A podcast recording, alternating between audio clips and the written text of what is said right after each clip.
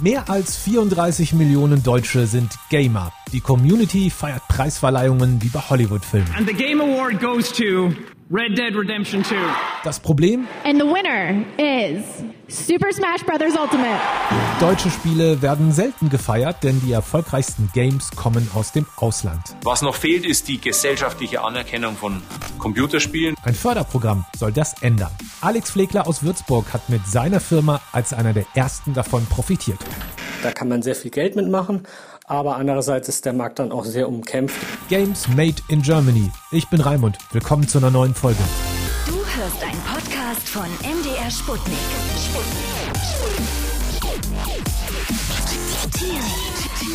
Raimund. Du hast, ich sag mal, jede Menge Geld bekommen, um dein eigenes Computerspiel zu programmieren. Wie viel Geld und von wem hast du das bekommen? Insgesamt haben wir 130.000 Euro bekommen vom BMVI, also dem Bundesministerium für Verkehr und digitale Infrastruktur, weil es seit letztem Jahr da eine Computerspielförderung gibt. Die zuständigen Politiker Andrea Scheuer und Dorothee Bär haben das bei der Verleihung zum Deutschen Computerspielpreis 2019 verkündet, ne? dass es so eine ja. Förderung gibt. Ich begrüße erst einmal euch alle, vor allem aber, weil wir heute auch eine gute Botschaft haben, was die Finanzseite betrifft. Und deswegen sage ich auch Danke, weil das Parlament der Regierung das Geld zur Verfügung stellt. 50 Millionen Förderung für den Standort, für Made in Germany. Und wir werden die ersten Schritte machen, die nächsten Tage mit einem Förderaufruf. Es muss noch notifiziert werden, also bisschen Gemach mit dem Ministerium, läuft aber. Und von daher und da haben wir uns gedacht, ja, wir machen da mit, äh, weil wir auch Experten sind im Gebiet Computerspielentwicklung und haben gedacht, das ist ja eine gute Möglichkeit, da mal was eigenes, ein eigenes Spiel mal auf die Beine zu stellen, wofür ja auch die Förderung gedacht ist, um halt den mhm. deutschen Standort halt da zu fördern. Bevor wir zu deinem Spiel kommen, was gefördert wird, warum ist eine Förderung überhaupt notwendig? Also ich meine, man liest ja überall mit Games, wird richtig Kohle verdient. Warum gibt es da Fördergelder? Also ich denke mal, so ein Spiel wie FIFA oder so bekommt das ja auch nicht. Ja, also ein Spiel wie FIFA wird aber halt auch in den USA produziert und entwickelt. Ja, das sind halt dann ähm, meistens dann im Ausland produzierte Spiele, die halt auch ganz groß sind. Also jetzt EA, Ubisoft, das sind alles nicht deutsche Firmen. Ja, man merkt aber auch, in Deutschland werden viele, viele Spiele gespielt, aber nur so ungefähr 10% oder sogar noch weniger der gespielten Spiele in Deutschland kommen auch aus Deutschland. FIFA, Mario Kart, Red Dead Redemption. Die am meisten verkauften Games in Deutschland wurden von ausländischen Firmen veröffentlicht. Zum Vergleich, im Jahr 2019 haben die Deutschen über 3 Milliarden Euro für Games ausgegeben. Nur etwa 5% davon ging auch an deutsche Firmen. Diese Zahlen nennt der Bundesverband Game. Zwar gibt es auch bei uns erfolgreiche Spielestudios, doch die gehören fast alle zu ausländischen Unternehmen. Zum Beispiel auch das sehr erfolgreiche Strategiespiel Anno 1800. Es wurde von Blue Byte programmiert. Die Firma hat ihren Sitz in Mainz, gehört allerdings zum französischen Ubisoft-Konzern. Immerhin, laut dem Bundesverband entwickeln und vertreiben insgesamt 622 Unternehmen in Deutschland Games. Das macht etwa 10.000 Arbeitsplätze. Und da will natürlich die Politik auch, dass dann natürlich dann auch deutsche Firmen sozusagen am Markt teilhaben und dadurch natürlich dann auch das Geld durch Steuer wieder reinkommt. Weil diese ganze Förderung ist ja keine Kulturförderung, um da jetzt irgendwie großartig jetzt nur kleinen Entwicklern zu helfen und dann jetzt irgendwie zu sagen, wir finden Computerspiele toll, sondern es ist ja eine Wirtschaftsförderung. Zunehmend auch gibt es äh, Austausch, äh, Know-how-Transfer auch in mhm. andere Wirtschaftsbereiche, das sieht man immer mehr. Und die Politik erhofft sich dadurch auch, dass Deutschland damit neue Technologien entwickelt. Das sagt zum Beispiel Angelika Mühlbauer vom Bundesministerium für digitale Infrastruktur. Es werden äh, Computerspiele im Bereich der Medizin eingesetzt, äh, Simulationen für verschiedene Berufsgruppen entwickelt. Also die, die äh, Schnittmengen sind sehr wirklich vielfältig. Mhm. Ähm, Deutschland soll als Entwicklungsstandort selbst gestärkt werden und vor allen Dingen auch international wettbewerbsfähiger werden. Nach welchen Kriterien wird denn ausgewählt, wer gefördert wird und wer nicht? Oder welche Kriterien hat dein Spiel erfüllt? Ähm, also da wird eigentlich sehr streng geschaut. Also inhaltlich gibt's natürlich dann schon. Dann wird halt geguckt, dass keine Killerspiele oder irgendwelche gesellschaftlich sehr unerwünschten Spiele, jetzt, sei es jetzt irgendwie brutale Spiele oder andersweitig irgendwie verfassungsfeindliche Spiele, die werden natürlich nicht gefördert. Da wird schon inhaltlich kontrolliert. Aber ähm, was halt denen sehr wichtig ist, die schauen, haben halt drauf geschaut, dass das sich ja auch wirtschaftlich rentiert, dass die Macher Erfahrung haben und dass das auch langfristig ja was wird. Also sie schauen auch natürlich, was wollen die Firmen mit dem Geld anstellen. Langfristig werden da Arbeitsplätze aufgebaut und deswegen werden auch größtenteils Firmen gefördert, die dann auch ihre Leute zum Beispiel fest anstellen und nicht irgendwelche Freelancer aus dem Ausland anordnen. Und da wird halt, es geht halt darum, eben auch deutsche Arbeitsplätze zu schaffen. Das heißt, wenn ich diese Förderung haben will, diese Games-Förderung, dann muss ich gar nicht mit einem fertigen Spiel dahin kommen oder muss der mega krasse Entwickler sein, sondern im Grunde reicht eine Idee schon aus. Ja, nicht ganz. Also man braucht eine Idee, aber man braucht natürlich auch ein Business-Konzept. Das heißt, ähm, man hat eine Idee für ein Spiel und dann muss man aber auch zeigen, dass man das umsetzen kann. Also man muss sagen, man hat jetzt ein Team, man hat ähm, einen beispielsweise jemand für die Programmierung, jemand für die Grafik, jemand fürs Game Design. Das kann natürlich aber auch, eine Person kann natürlich auch mehrere Disziplinen gleichzeitig machen, wenn man ein kleineres Projekt hat.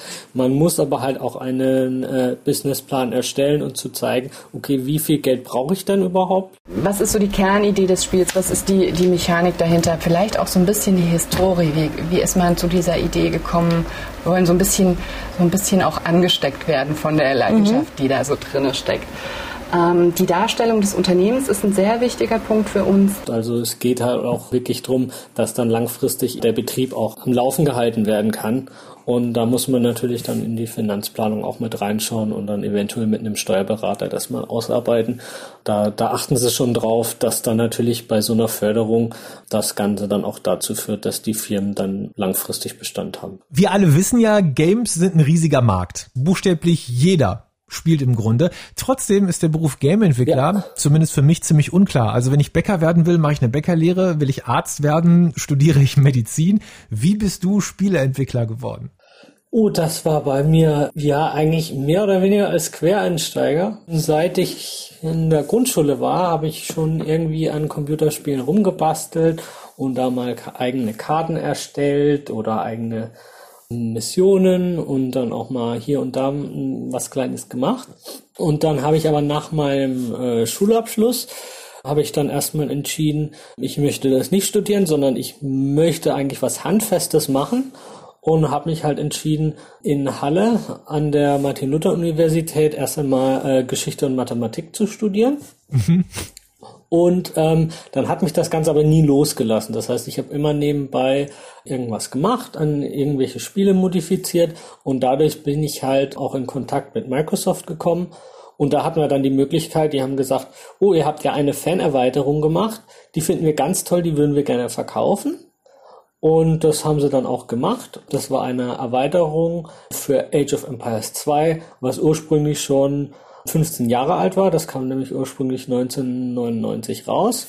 Und wir hatten halt über die Jahre eine Fernerweiterung gemacht. Und ja, Microsoft fand das so toll, dann haben sie uns engagiert, äh, noch mehr Erweiterungen zu machen.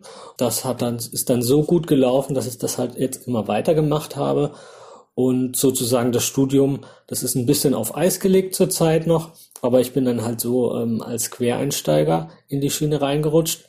Aber es gibt natürlich auch andere Möglichkeiten, das zu machen. Games kann man auch studieren. Je nach Ausrichtung gibt es da verschiedene Möglichkeiten. Wer sich eher für die Technik interessiert, kann sich zum Beispiel für Games Engineering in Kempten, Würzburg und München bewerben. Oder für Computer Games Technology in Wedel. Wer eher die Gestaltung im Blick hat, kann Game Art und Design beispielsweise in Essen oder auch in Berlin und Stuttgart studieren. Mitbringen sollte man in jedem Fall ein hohes technisches Verständnis und jede Menge Kreativität. Du hast uns gerade erzählt, wie man von der Regierung gefördert wird, wenn man Games entwickelt und warum. Jetzt kommen wir zu deinem Spiel. Wie heißt das und vor allen Dingen, worum geht's da? Also es hat bis jetzt noch keinen Titel, den suchen wir noch, aber als ähm, Werktitel heißt es Civitatis. Das ist ein Aufbauspiel. Es ist eine Mischung aus Anno und Civilization. Das heißt im Konkreten, der Spieler ähm, baut nicht nur eine eigene kleine Stadt oder ein kleines Dorf auf, sondern ähnlich wie in Civilization baut der Spieler ein riesiges Reich auf. Man kümmert sich sozusagen um ein ganzes Land, wie beispielsweise das mittelalterliche Deutschland, und hat dann natürlich auch die Verantwortung und Kontrolle über Dutzende bis zu 100 Städten. Das ist natürlich ein großer Unterschied zwischen anderen äh, Aufbauspielen, wo man meistens sich nur um eine Stadt kümmert. Genau, da kann ich mir sogar teilweise angucken, was dann irgendwie mein Baumfäller macht. Ne? Da kann ich den so verfolgen und ihm zugucken, wie er einen Baum fällt und das dann irgendwie zum Sägewerk bringt und so. Und ihr macht es halt Genau. halt immer größer. Genau, wir machen das halt nicht den Fokus auf den, den kleinen einzelnen Arbeiter, sondern den Fokus auf das große Ganze, auf das gesamte Land eigentlich, das der Spieler beherrscht. Da muss man halt auch dann schauen, in welchen Gegenden kann man welche Rohstoffe abbauen oder ist das Land da an der Stelle fruchtbar, kann ich dort Wein anbauen oder Erzgebirge beispielsweise ist natürlich eher was für den für die Erzgewinnung. Und so muss man natürlich dann bei unserem Spiel eben auch schauen, in welchen Gegenden kann ich was am besten aufbauen und muss dann schauen, dass dann eigentlich das ganze Land, das man so regiert, funktioniert. Verstanden. Nimm uns mal mit, wie man sowas macht. Also du hast jetzt die Idee und du hast die 120, 130.000 Euro. Wie wird aus dieser Idee dann ein Spiel? Ja, ähm, als erstes braucht man eben so ein Konzept, so eine Spielidee, was ich jetzt zwar genannt habe, das ist unsere Idee. Und dann muss man erstmal anfangen, wie programmiere ich das? Und da gibt es verschiedene Möglichkeiten. Entweder man fängt mit nichts an, also man muss von Grund auf erstmal alles programmieren. Ähm, aber es gibt auch sozusagen äh, sogenannte Game Engines. Das sind schon so vorgefertigte, ja, es sind noch keine fertigen Programme, aber das ist ein Werkzeug, mit dem man dann eigentliche ähm, interaktive Medien schon schneller gestalten kann. Da gibt es zwei bekannte Game Engines. Das eine ist Unity und das andere ist die Unreal Engine. Kann man sich vielleicht ein bisschen so vorstellen wie ein Homepage-Baukasten? Genau, so ungefähr. Natürlich komplexer und man muss auch ein bisschen mehr machen als beim Homepage-Baukasten. Aber so ungefähr jetzt für den Laien ist das eigentlich ein gutes Beispiel. Genau. Die Idee ist dieselbe. Ja, genau, die Idee ist dieselbe. Und äh, wenn man sich dann erstmal entschieden hat, dann muss man erstmal gucken, dass man die Programmierung macht, weil das Spiel muss sich ja auch spielen lassen. Das heißt, ein Programmierer setzt sich hin, baut erstmal die ganze Spielmechanik, meistens mit irgendwelchen Platzhaltern und sobald das dann steht, fangen dann die Grafiker an und erstellen dann die einzelnen Gebäude oder Bäume und die müssen dann ins Spiel eingebaut werden. Dann kommt noch der Sound hinzu, damit man dann, wenn man die Gebäude anklickt, ähm, eben auch was hört oder dann auch im Hintergrund natürlich ein, die Musik ähm, zu lassen. Das hört sich alles so einfach an, wenn du das gerade beschreibst, aber das ist, glaube ich, ein mega Aufwand, ne? Wie weit seid ihr bei eurem Spiel, das noch keinen Namen hat? Wann kann ich das spielen? Also wir sind momentan in der Prototypenphase, die geht bis Januar. Prototypenphase heißt eigentlich, es wird ein erstes spielbares Spiel gemacht, aber ja, es ist dann noch, wenn der Prototyp fertig ist, ist das Spiel noch nicht fertig, sondern Prototyp ist dazu da, um zu schauen, macht das Spiel Spaß, funktionieren die Spielmechaniken, ähm, man kann schon das Spiel anschauen, man, man sieht schon, ähm, wie es später mal aussehen soll, aber ist noch nicht komplett fertig. Also beispielsweise, wenn man jetzt, ähm, wenn man es mit, mit einem Buch vergleicht, wäre so ein Prototyp ähnlich wie das erste Kapitel. Man weiß schon, um was es geht, weiß, wie es aussieht, man weiß schon, ob es einem Spaß macht oder nicht, ob es einem gefällt, aber ähm, es muss dann noch fertiggestellt werden, weil eben nur erst ein kleiner Teil vom Spiel fertig ist und das käme dann in der Produktionsphase. Okay, spulen wir mal ein oder zwei Jahre nach vorne. Euer Spiel ist fertig. Wie wird aus eurem Spiel dann ein Business? Weil das ist ja auch die Idee dieser Games-Förderung. Aus euch soll ja eine große Firma werden, die irgendwie mega erfolgreich in der Spieleproduktion ist. Wie viel verdient man bei so einem Spiel oder kann man verdienen? Wie, wie, wie wird da ein Business draus? Das kommt ganz immer, kommt immer ganz natürlich auf den Markt drauf an. Also jetzt zum Beispiel im Strategiespielmarkt ist es schon sehr realistisch, dass sich ein Spiel 10.000, 20.000, 30.000 Mal verk verkauft, also auch bei kleineren Spielen. Und ähm, das reicht normalerweise dann auch, eben um die Entwicklung von einem Nachfolger zu finanzieren. Verkauft werden hier genug Spiele, insbesondere in Zeiten von Corona, aber leider noch nicht entwickelt. Was noch fehlt, ist die gesellschaftliche Anerkennung von Computerspielen. Das Image ist leider und völlig zu Unrecht noch ausbaufähig. Wir können jetzt Computerspiele mit Beträgen in Millionenhöhe fördern. Insgesamt stehen uns dafür bis 2023 jedes Jahr 50 Millionen Euro zur Verfügung. Also bei uns ähm, ist es zum Beispiel so, dass wir halt einen äh, Vergleich gemacht haben mit dem Markt. Was gibt's am Markt? Wie, wie oft haben sich die Spiele verkauft? Eben um zu gucken, ob sich das rechnerisch rentiert. Und je nach Genre muss man dann aber auch natürlich aufpassen, wie groß dann jeweils der Markt ist. Beispielsweise der Handymarkt an Handyspielen ist sehr großvolumig. Da kann man sehr viel Geld mitmachen. Aber andererseits ist der Markt dann auch sehr umkämpft. Das heißt, das Risiko wäre zum Beispiel am Mobile-Markt sehr hoch, dass man gar nicht ja, bemerkt wird. Okay, kann man sich jetzt ja selber ausrechnen, wenn man so ein Spiel für 30, 40 Euro verkauft, 10.000 Mal, wie viel da am Ende bei hängen bleibt. Genau. Und man muss natürlich auch noch berechnen, dass je nachdem die Vertriebsplattform etwas Geld äh, möchte, zum Beispiel Steam, die verlangen 30 Prozent Provision.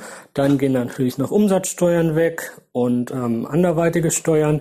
Man hat natürlich auch noch laufende Kosten und da muss man natürlich dann auch ähm, sich ausrechnen, ob sich das Ganze am Ende rentiert. Dann wünsche ich dir und deiner Firma, dass euer Spiel Erfolg hat. Wie lange müssen wir ungefähr noch warten? Wann wird's rauskommen? Wird wahrscheinlich 2021 rauskommen. Wir wissen noch nicht genau, ob es dann komplett fertig sein, sein wird oder im Early Access, das heißt in einer frühen spielbaren Version. Das wissen wir noch nicht genau, aber der Plan ist für nächstes Jahr. Viel Erfolg. Dankeschön. Dankeschön, Alex.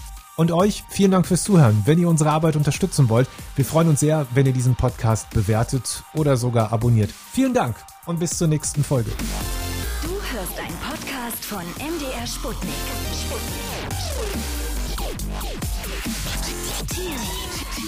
Raimund.